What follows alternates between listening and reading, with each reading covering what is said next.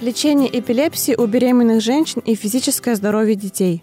Большинство обзоров Кокрейн сосредоточено в основном на предполагаемых положительных эффектах вмешательств, но некоторые из них направлены на исследование потенциального вреда. Один из таких обзоров был опубликован в ноябре 2016 года, исследуя влияние противоэпилептических препаратов во время беременности. Ведущий автор Ребекка Бромли из Института развития человека Университета Манчестера, Великобритания, рассказывает о результатах этого обзора в этом подкасте.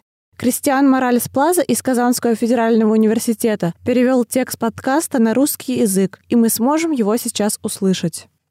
Женщины репродуктивного возраста составляют около трети людей, страдающих эпилепсией, и примерно одна из каждых 250 беременных женщин принимает противоэпилептические препараты. Известно, что эти женщины и их врачи должны принимать важные решения для обеспечения здоровья матерей, при этом сводя к минимуму риск для плода. Для того, чтобы женщины могли принимать информированные решения при выборе вариантов лечения, важно, чтобы они знали о рисках, связанных с приемом наиболее распространенных противоэпилептических средств. Поэтому авторы обзора поставили перед собой задачу найти исследование, которое позволило бы изучать нежелательные последствия. Это значит, что надлежащим дизайном исследования могут быть как когортные, так и рандомизированные исследования.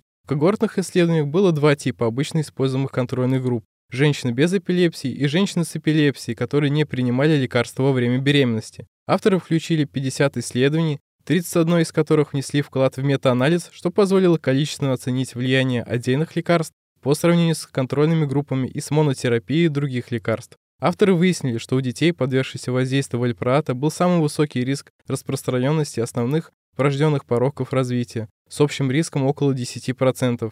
Было установлено, что дети, подвергшиеся внутриутробно карбамазепину, фенобарбиталу, фенитаину, топирамата, имели повышенный риск возникновения мальформации, пороков развития, по сравнению с одной или обеими контрольными группами. Однако у детей, подвергшихся воздействию ламотриджина или левоцерцтама, не было выявлено повышенного риска пороков развития по сравнению с каждой из контрольных групп, а даже было отмечено снижение риска пороков развития при воздействии этих лекарств по сравнению с другими – Установлена связь между воздействием вальпратов и развитием широкого спектра специфических пороков развития, в то время как фенобарбитал был связан с повышенным риском пороков развития сердца. Однако данные о конкретных пороках развития были ограничены, поскольку в ряде исследований не было представлена подробная информация о типах пороков развития в контрольных группах, Подводя итоги, хотя эти результаты вызывают обеспокоенность в отношении распространенности пороков развития у детей, подвергшихся воздействию вальпратов, важно помнить, что вальпраты являются эффективным средством контроля припадков у некоторых женщин